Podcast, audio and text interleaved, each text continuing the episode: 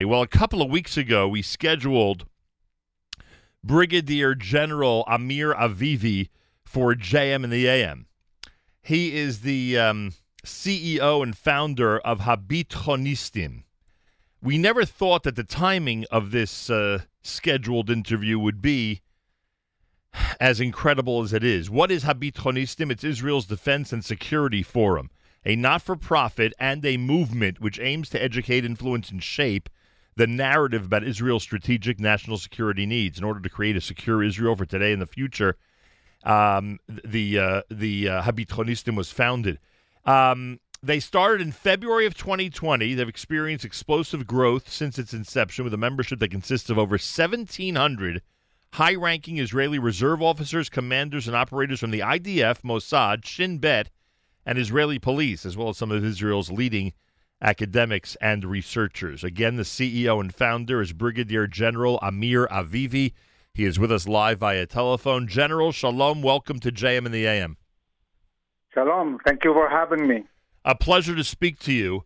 Um, because of the news that we are hearing from 6,000 miles away, I feel the only way to start this conversation is to get an update, whatever you might know about the current situation that our brothers and sisters are going through in Israel. Well, the current situation is that in the past uh, couple of days uh, we have seen uh, riots all over Israel, in Jerusalem, mostly also in uh, cities that are mixed, Arabs and Jews, uh, like uh, Lod, Haifa, in the Galilee, in the Negev, in Beersheba.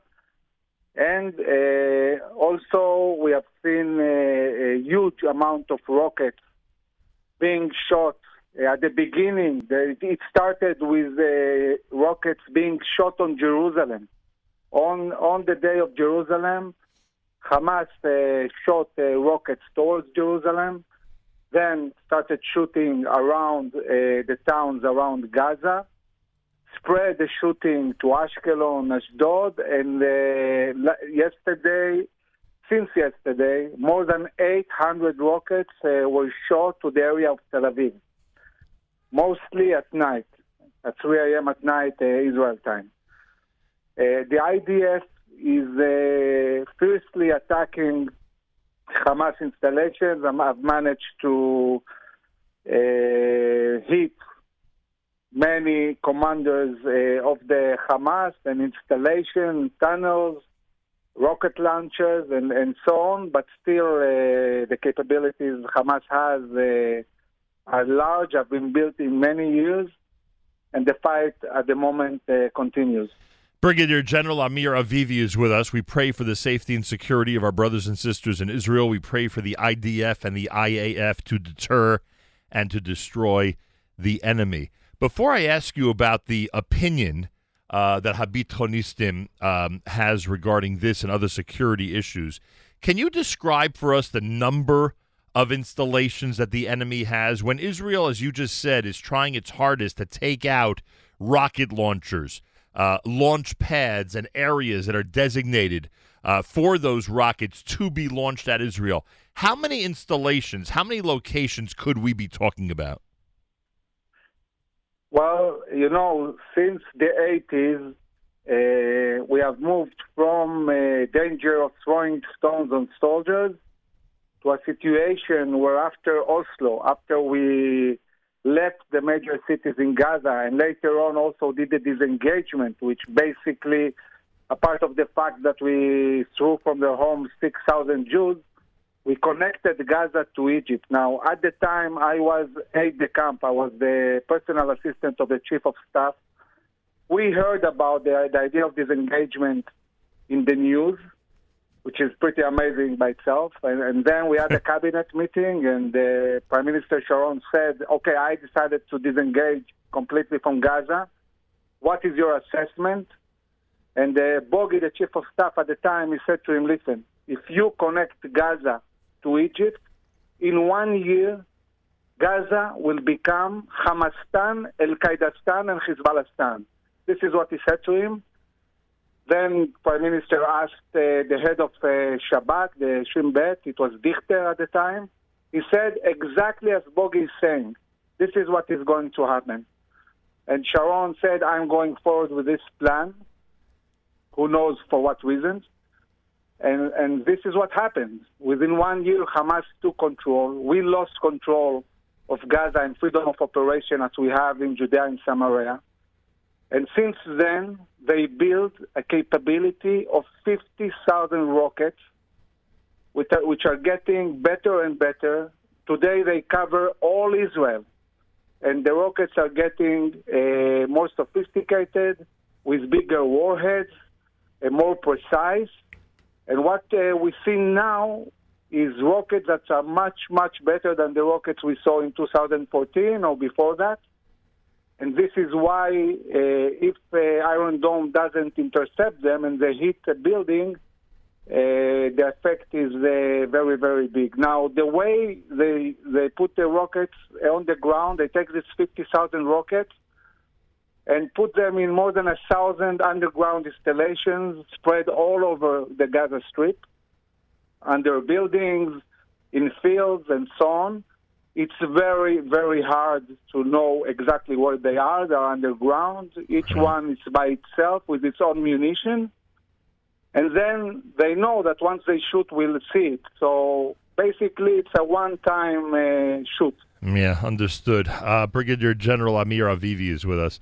It's amazing to me that you, as somebody um, who has served and continues to serve in such prominent positions in the IDF, are telling us that decisions of 16 years ago led to terrible things happening to our brothers and sisters multiple times, including 2014 and including today. I must ask you, and I'm sorry to go to history before I talk about what's happening right now, but I must ask you, did every did every person in that room at that meeting, IDF people, Shabak people, etc., everybody consulted I assume police representatives were in there as well.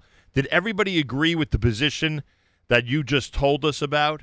Or, or as we're led to believe, is it a, a real debate? Is there a real 50 50 split at that time in Israeli defense leadership about whether disengagement's a good idea or not?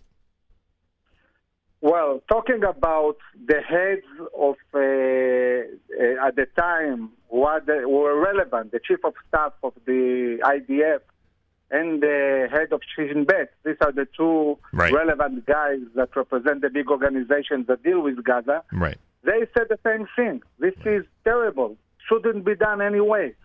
But what happens then, and this has to do a lot with the Bitcoinist team, what happens then is that uh, Sharon, a month later, fired Bogi. Right. He brought Chalutz. Right. Probably told him, listen, Chalutz, if you want to be chief of staff, you do exactly what I say. Go with the program, right? Yeah. So what happened then was unbelievable. The same big idea that said a month before that this is going to be a catastrophe, once Chalutz stepped in office, uh, the narrative changed completely, and, and the IDF adopted the narrative of Sharon that, that uh, was completely false and said, if we do that, Gaza will become Singapore. And it's not only that they, they embraced it talking about it, but the whole deployment the IDF did around Gaza after the disengagement was a deployment of peace really, really uh, adopting the idea that Gaza will actually, will actually be um, uh, Singapore. So the installations were built for peace, they, no fortification, nothing. Right. They controlled the na- then, They control. Uh, wait, wait. And most amazingly, we had a division around Gaza. They started working on a plan diminishing from a division to a brigade. They. So my lesson is don't trust anybody who gets paid by the government. Don't trust anybody who, whose promotion is dependent on the government. We need an organization such a Bithonistim that are devoted only to one thing, to the the security of Israel. security of Israel in the long term. We don't get a paycheck uh, from from the government. We don't owe anything to anyone but to the people of Israel. Brigadier General Amir Avivi is the CEO and founder of Habithonistim. Let me spell this for you folks because if you don't know how to spell it, you're not going to find it. We went through that experience. It's H A B I T H O N I S T I M. Habithonistim. H A B I T H O N I S T I M dot com. It's Israel's defense and security forum. The re- well, they controlled the narrative. They controlled the narrative at that point, as you described, and they acted upon it. They acted, you know, in the same fantasy that people both here in Israel and in so many places now in the world are acting, you know, in total fantasy land about so many important issues, frankly, especially when it comes to public safety. Um, uh, a general, um, we're, we're always under the impression, well, we're under two impressions. One is we're always told that, you know, if you're with the military, you know, you're going to have quote unquote right wing hawkish leanings. That's one thing we're always told. But then we're also told that when it comes to the Israeli military and those who are retired or those who serve in the reserves, etc., you'll find you know, many people on one side of the issue, like you just described, you know, understanding how ridiculous the disengagement was as an example. And you'll find plenty of people who are military people in Israel who are on the, you know, other side of the issue who want to take the Sharon or Barak or whatever approach you want to call it. Is that accurate or the majority of your colleagues you would say would essentially agree with your message? I think it's a matter of generations when when you look at the generation, uh, one generation above me, I, I'm 52 years old. Uh, when you look at uh, uh an organization like CIS, that is an organization composed of Israeli generals uh, that thinks we we could we should completely disengage from the Jordan Valley and Judean Samaria, just as we did in Gaza. Right. These guys are an old generation. They fought the Yom Kippur war, which is very different from the wars we have today and the problems we have today. Uh, most of them are uh, members of kibbutzim and grew uh, in the left of Israel. And, and this is uh, like an old elite group. My generation of young generals, commanders, field commanders, is completely different. We are the ones that had to deal with Oslo, have, had to have to deal with Hezbollah. We are the ones who fought in Gaza and had to deal with all these decisions that have been made throughout the years that endangered the people of Israel and our soldiers. So we we and we are full of energy. We are uh, really uh, full of energy in defending Israel. We're not tired. Do you do you fear that twenty years from now you you might get tired and, and, and change your mind about certain things?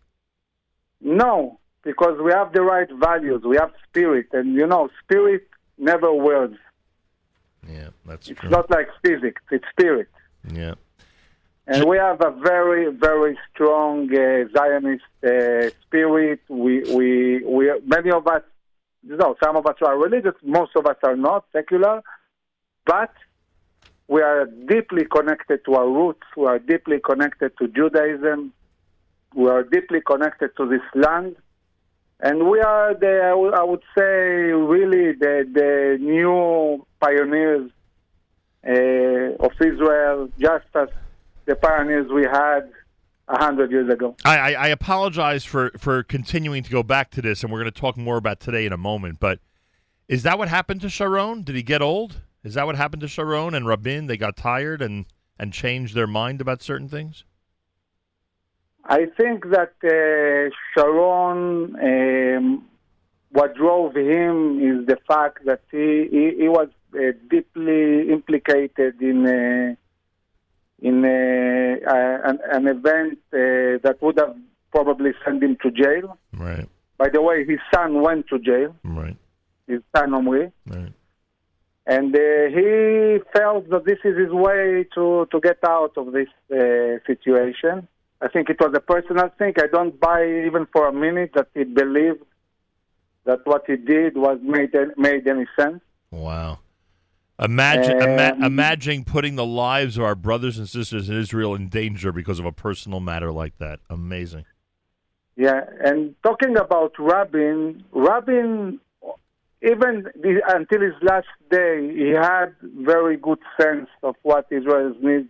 Talking about security, many of the things, by the way, we in Abithonistim believe uh, are pretty much aligned with uh, Rabin and his predecessors, uh, of, of Mapai. They were very hawkish, by the way, very, Right. very Of course. Of course. hawkish at the time. Right.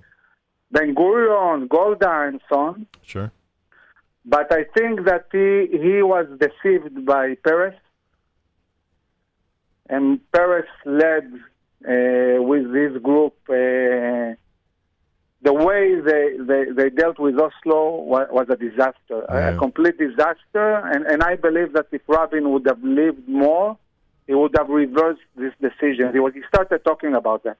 It's interesting. He understood that he was deceived. Yeah. Yeah, it's interesting. All right. The, when you're here, please God, the next time you visit New York and you're sitting across from me, please God, we'll talk more about that era because you just brought up some very, very interesting historical uh, subjects that we need to explore. Um, so we spoke about today and we spoke about the situation in Israel, and obviously you described to us the roots of it.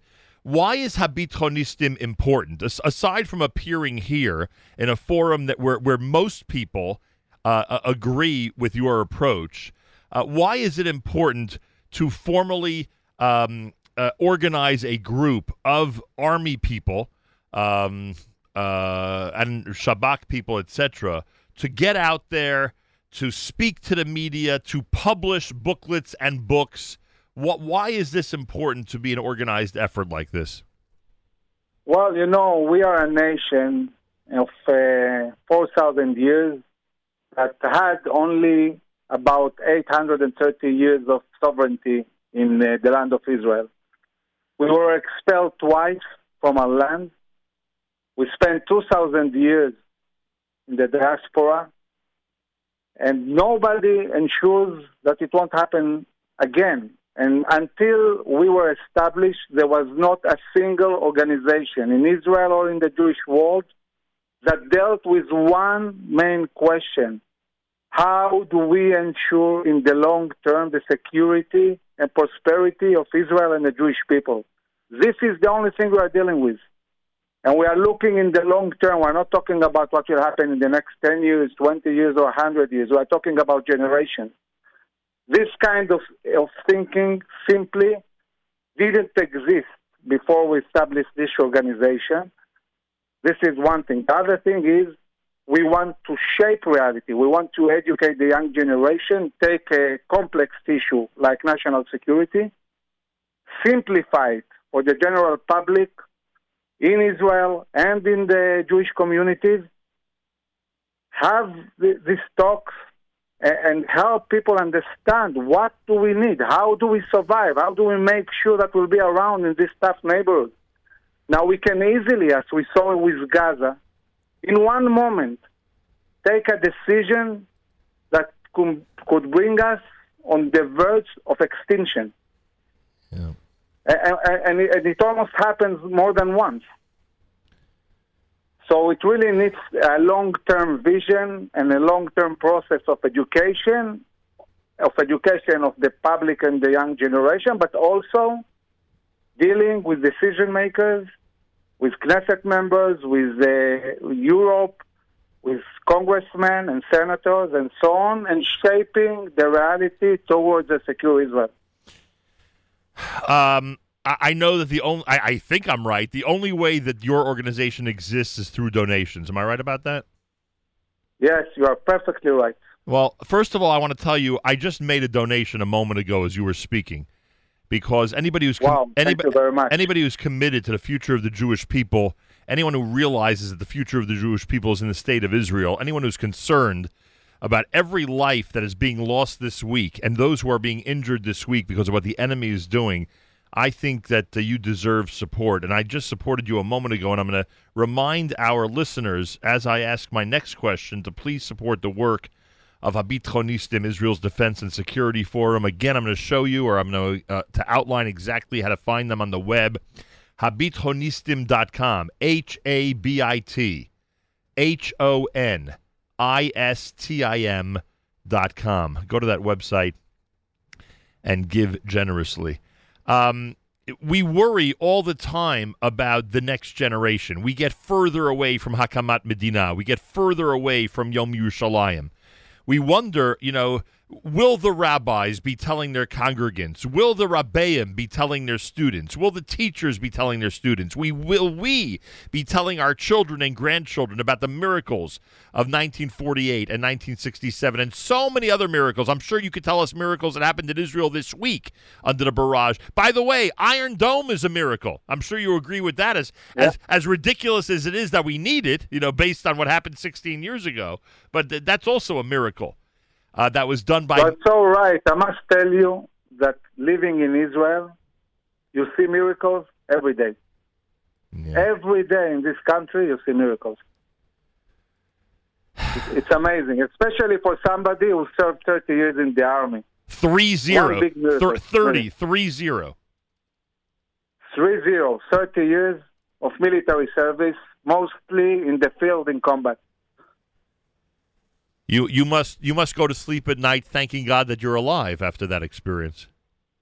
Yeah, and and I can tell you that when I commanded 800 soldiers in uh, the first fighting in Judea and Samaria uh, during the 2002 operation, and we finished two years of fight without a single soldier being killed. To me, this was a miracle. General Avivi, one of the th- you know, I, I now have adult children, and I have adult children who care a lot about Israel as much as anybody who lives in the United States can. Maybe, maybe it's because of their parents and grandparents that they're so concerned about Israel, and they get very frustrated with the, the way the media portrays Israel. They get very frustrated with the United Nations. They get very frustrated with the, the Hollywood stars that, that look at this week's events and feel that they have a right to comment about Israel's reaction to being bombarded by rockets. Can you give us a uh, can you give us a boost, a little morale booster for those, especially in the next generation, that are so despondent that they're always under that they're always on the defensive when it comes to Israel? They need not they need not to be under defensive. This is the land of Israel, the land of the Jewish people. We have an historical religious right to be here. We have, even according to the international law, this is the land of Israel. And, and Israel always, always uh, acts in the most moral way, the IDF. We are always righteous. We always uh, act defensively to defend our people. We never do harm to anybody if we are not attacked. And uh, what is going now, it, it's the best example. I mean, uh, there is a strategic decision of the Hamas and the Israeli Arabs who follow Hamas to try and uh, basically create a national fight, our national Arab fight against Israel and against the Jewish people. Uh, they always look for an excuse. It's always the same excuse. Some blood libel about uh, Temple Mount uh, or two or three houses, Jewish houses in uh, Sheikh Jarrah. And it's important for the audience to understand this is merely excuses. They always find excuse, and unfortunately, we have Israelis and also Jews who buy these excuses and blame us and not the people who, in the first time, just uh, looked for an excuse to attack us. So there is always an excuse, and once they do, we, we of course, do everything needed to defend the people of Israel. Brigadier General Amir Avivi is with us. Habithonistim. We are highly recommending that everyone support their work. Habithonistim. Um, I don't know if this is your area of expertise, but you've essentially proven this morning that you have a lot of areas of expertise. Um, aside from the rockets, excuse the way I say that, Uh, we are learning of riots that are taking place in areas that have uh, Jewish and Arab neighborhoods essentially overlapping, if not overlapping, certainly next to each other in places like Lud, etc. You mentioned it earlier. Um, is there? It seems that those might be harder to control than the Israeli defense system of Iron Dome, which you know has somewhat of a control over the rocket situation. What can you tell us about what happens in situations like this when the army is called in to try and control internal riots? So first of all, you are right. I, I must say that what's happening inside Israel is a far greater strategic threat than Gaza, and especially in the long term. And at the moment, uh, these uh, riots, and I would say even pogroms, because in Israel we're starting to talk about pogroms against Jews right. uh, in these cities, uh, are dealt by the police and Magav, the border uh, patrol. Um, my feeling is these forces, because of the scale of the events, are not enough we called upon the Prime Minister and the Chief of Staff to mobilize also units of the army to assist them. It's not happening at the moment. It's not an easy decision to make. But I can tell you that already uh, half a year ago, we told the Prime Minister that the internal threat is getting much bigger, I would say even from many external threats, and there is need of shift of uh, manpower from the ground forces of the IDF to the police and the, the border uh, uh, patrol uh, unit, Magav.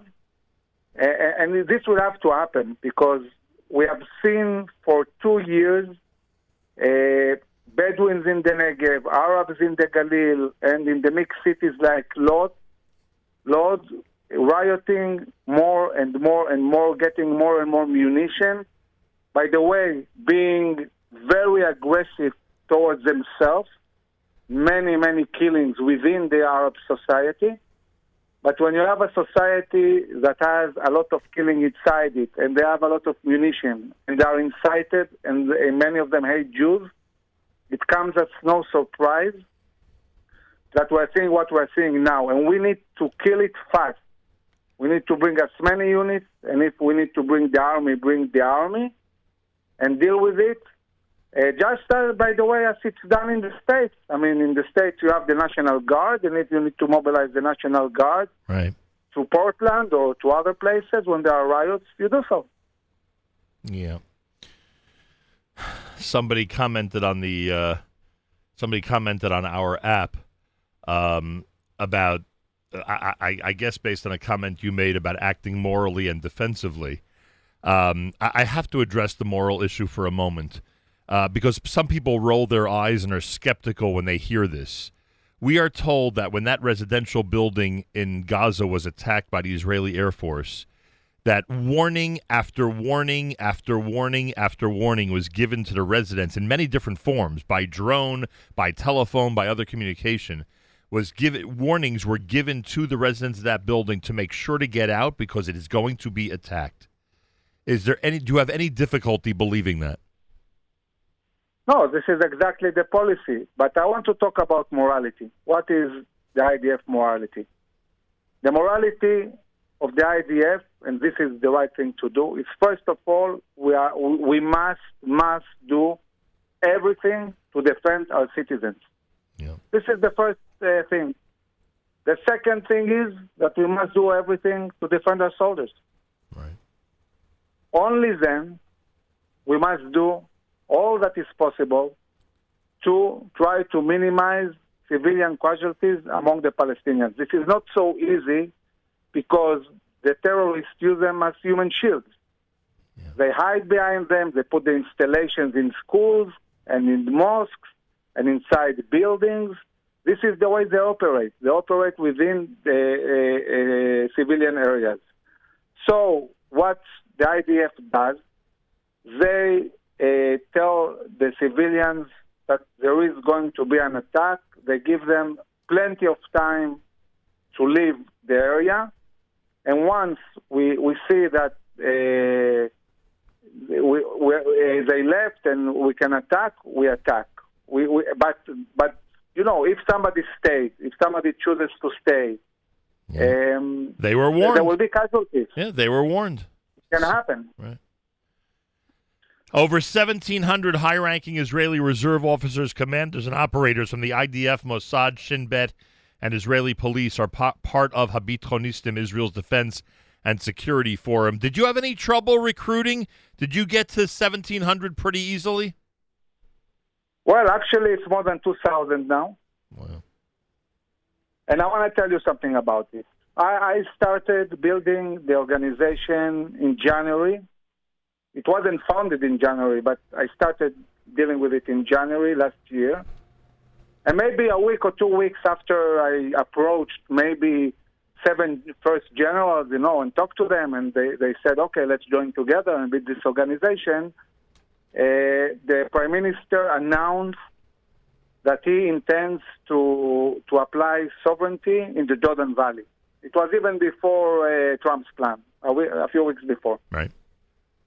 So we prepared the logo very fast. By the way, pretty much the same logo we have today. All right.